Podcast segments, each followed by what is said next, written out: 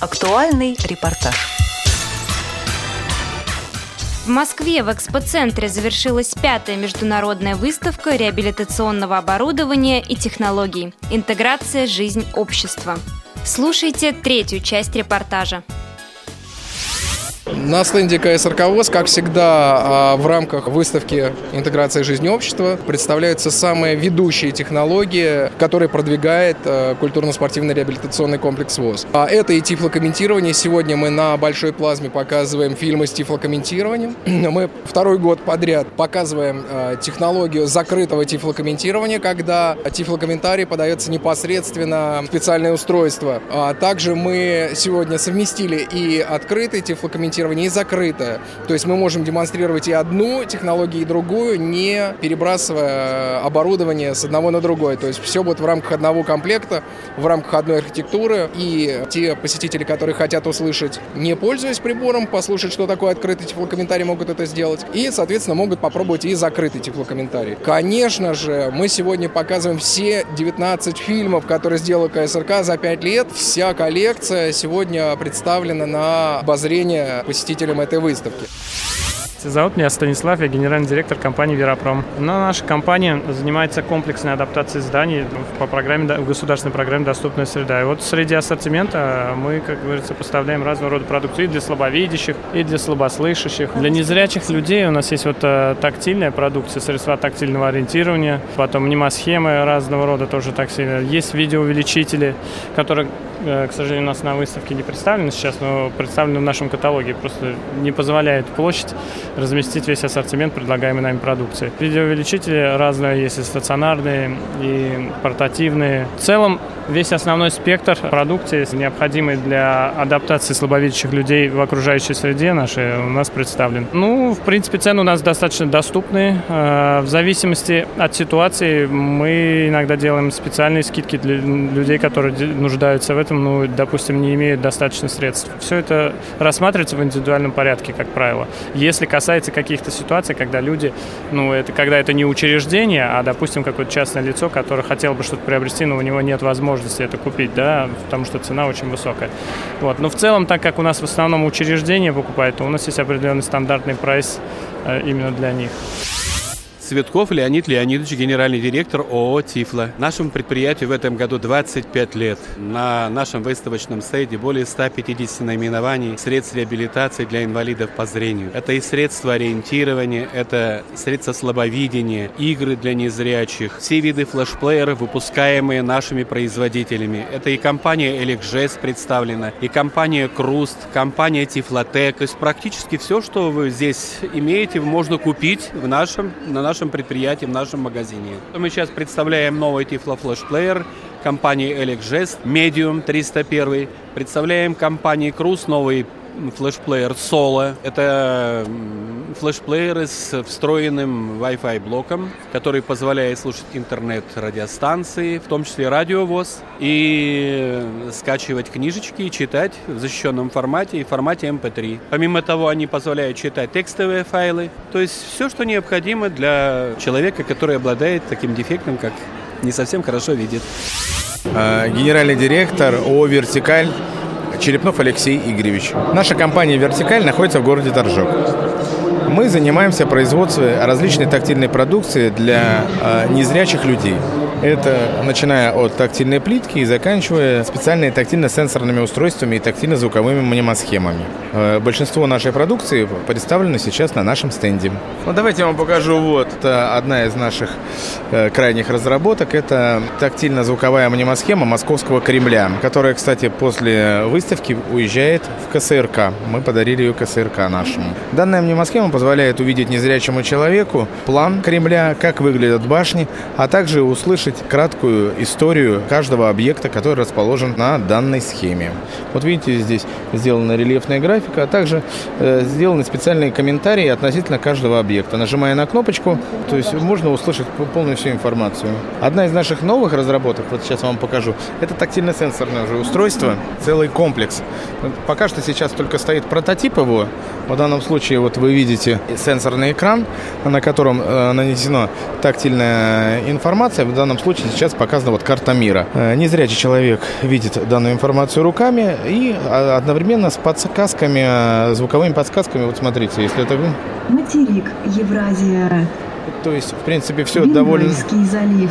Все довольно, в принципе, доступно. Материк, в чем новинка данной вещи? Что если до этого тактильно-звуковые мнемосхемы мы производили, они статичны, то есть они не могут менять информацию, то данная схема уже позволяет иметь полный набор данных тактильных линз, так называемых, которые можно сменять одну за другой, накладывая на экран, можно уже видеть различные э, другие объекты. Комплекс планируется постоянно обновляться, будет э, программное обеспечение обновляться, и постоянно будут э, выходить новые модули, новые линзы и так далее. Ну, это информационный терминал, но данный информационный терминал тоже является сейчас пока что прототипом. Мы сейчас планируем производство таких терминалов. В чем особенность будет его? В том, что если обычный терминал доступен для всех категорий, для колясочников специально по управление спускается вниз, для э, глухих встраивается индукционная петля, то современные информационные терминалы недоступны для незрячих людей.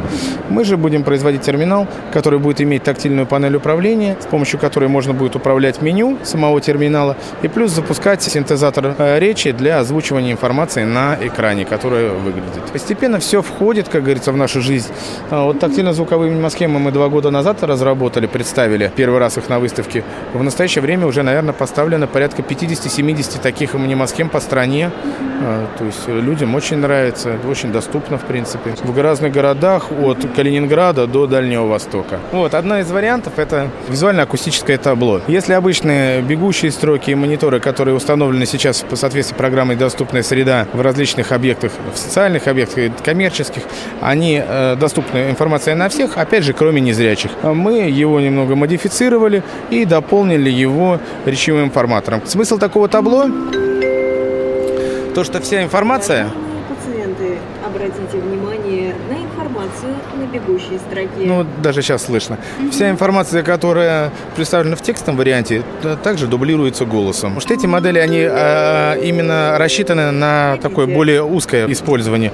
Это использование в больницах, в социальных центрах и так далее. То есть информация, которая выводится на бегущей строке, текстом, а, голосом озвучивается, не зря человек, то есть без проблем ее воспринимает так же, как и все окружающие люди. Так, еще один из вариантов сейчас вам покажем. Новая наша разработка.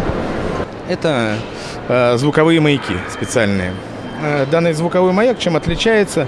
Работает он по принципу как обычный маяк, но со встроенным радиомодулем. То есть предварительно настраивается любая радиостанция на данном маяке, играет музыка, можно регулировать громкость, либо с, с флеш-карты запускать какую-то композицию. В процессе, когда человек подходит к данному маяку, он переходит, переключается в режим э, уже информации и сообщает о его местоположении.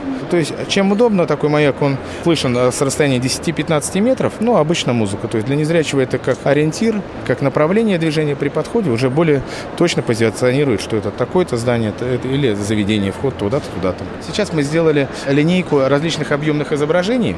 Это, в частности, специальные картины э, и иконы для незрячих людей. При относительно невысокой стоимости данной рельефной иконы она имеет соответствующие подписи по системе Брайля. На выставке, конечно, мы не могли показать все образцы, но планируем, я думаю, что мы договоримся с дирекцией выставки, что в следующем году мы сделаем отдельный стенд с картинами, с иконами, с различными объемными портретами и так далее. Уже можно будет прям посмотреть, прийти. Меня зовут Елена Соломинский. Я представляю здесь э, Международную академию э, менеджмента и технологий Интамт, а, которая находится в Дюссельдорфе. Москва и Дюссельдорф – города побратимы уже более 15 лет. И мы рады, что более 9 лет э, наша академия проводит обмены, в том числе специалистов и молодежные обмены между группами инвалидов Москвы и Дюссельдорфа. В том числе к нам приезжала делегация общества слепых. Это был совершенно незабываемый вечер, когда когда они благодаря тому, что в Дюссельдорфе реализован проект «Безбарьерная среда», сами смогли посетить э, старый город наш, что они втроем смогли дойти, пройти практически полгорода и дойти до берега Рейна вы видите здесь макет э, центра города Дюссельдорфа, который реализован специально для э, тактильных э, ощущений. И это только часть этого макета. Вы видите здесь символ нашего города, здесь информационный центр, что очень важно. Здесь наша э, башня, здесь вот течет Рейн, и это знаменитая променада. Это вот э, города и старая ратуша, э, городское правление. Здесь находятся все знаменитые такие кабачки. Большой макет, его показали впервые, по-моему, в прошлом году в рамках выставки «Реабилитация». И теперь он стоит в самом центре города, и фактически на нем изображены многие улицы города. И фактически в Дюссельдорфе все вот эти вот символы для слепых, их можно увидеть, начиная с вокзала, на каждом банкомате, на каждой двери, на каждом ведомстве, не только которое посвящено службам социальным для инвалидов, но для всех людей. Да, меня зовут Елена Орочка, я директор нашего центра. Это учебно-кинологический центр «Собаки-помощники инвалидов». У нас очень ну, богатая история. Наши сотрудники, они очень много лет, уже десятилетий теперь работают в области вот, подготовки собак-поводырей. Сейчас, когда у нас центр вот свой, он существует уже почти 15 лет, мы готовим этих собак на безвозмездной основе, передаем я имею в виду незрячим бесплатно. Вот. Существуем за счет спонсоров и помощи федерального бюджета. Ну, подготовили мы, как отдельный центр уже сами по себе, больше ста собак. Работаем мы на всю Россию. Вот работа у нас устроена таким образом, что мы используем еще волонтеров, привлекаем, выращиваем в приемных семьях волонтерских щенков, которых приобретаем, для того, чтобы они выросли домашними животными, социализированными, хорошими. Вот, а потом уже они поступают к нашим дрессировщикам, которые с ними занимаются. После того, как дрессировщики провели длинный такой курс обучения, собаку передаем незрячим по индивидуальной тоже обучающей программе.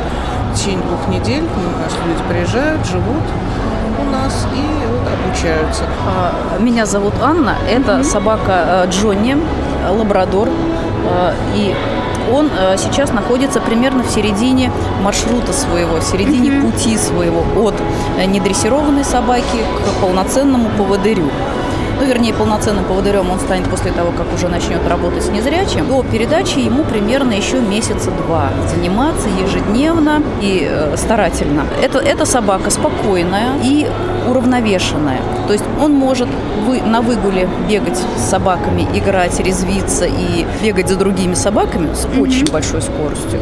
Я его зову, подзываю к себе, беру его на поводок, пристегиваю поводок, э, надеваю шлейку, и собака идет спокойно, ведет меня по маршруту, не обращая внимания на других собак, которые находятся бесповодочные, бегающие по улицам. Это, конечно, очень большая проблема для нас, вот такие бесповодочные, бесхозные и условно поднадзорные собаки, которые могут мешать поводырям. Но мы обучаем наших собак на них не реагировать. Собака спокойная. Вот этот вот Джоник, он ориентирован на общение с человеком, на то, чтобы услужить человеку. Он получает от этого удовольствие. Общий курс дрессировки у него уже есть. Нужно просто подшлифовать э, отдельные элементы, чтобы он их выполнял э, более спокойно, потому что он настолько готов услужить, что будет ну, э, излишне эмоционален. Плюс э, поведение на маршруте. Здесь, здесь все основные элементы уже отработаны отработаны. То есть собака умеет. Собака умеет обводить препятствия, собака умеет останавливаться перед бордюрами, собака знает верхнее препятствие. Но она знает, и надо это отрабатывать еще в разных, в разных ситуациях. То есть собака работает не на одном маршруте, на двух, на трех, на четырех, в незнакомых местах. Я вывожу собаку на, на незнакомый маршрут, и собака идет по незнакомому маршруту и обязана останавливаться по всем препятствиям. То есть отработка э, внештатных ситуаций, которые могут случиться. Предположим, э, мы переходим через дорогу, останавливается машина прямо на пешеходном переходе. Собака должна обвести, собака должна сориентироваться, с какой стороны э, удобнее обвести эту машину. Каждый незрячий человек, у которого есть э, инвалидность, и э, может получить собаку-поводыря. Да, незряч, незрячие у нас в центре проходят обучение в течение двух недель э, в течение этих двух недель э, незрячего собака уже полностью выдрессирована. Собаку мы не дрессируем. Мы учим слепого давать команды, пользоваться собакой, ухаживать за собакой и э, уме, уметь понимать собаку. Вот этому мы обучаем. И то нам кажется, что две недели это для некоторых людей это очень мало. Особенно те, которые вот первичные.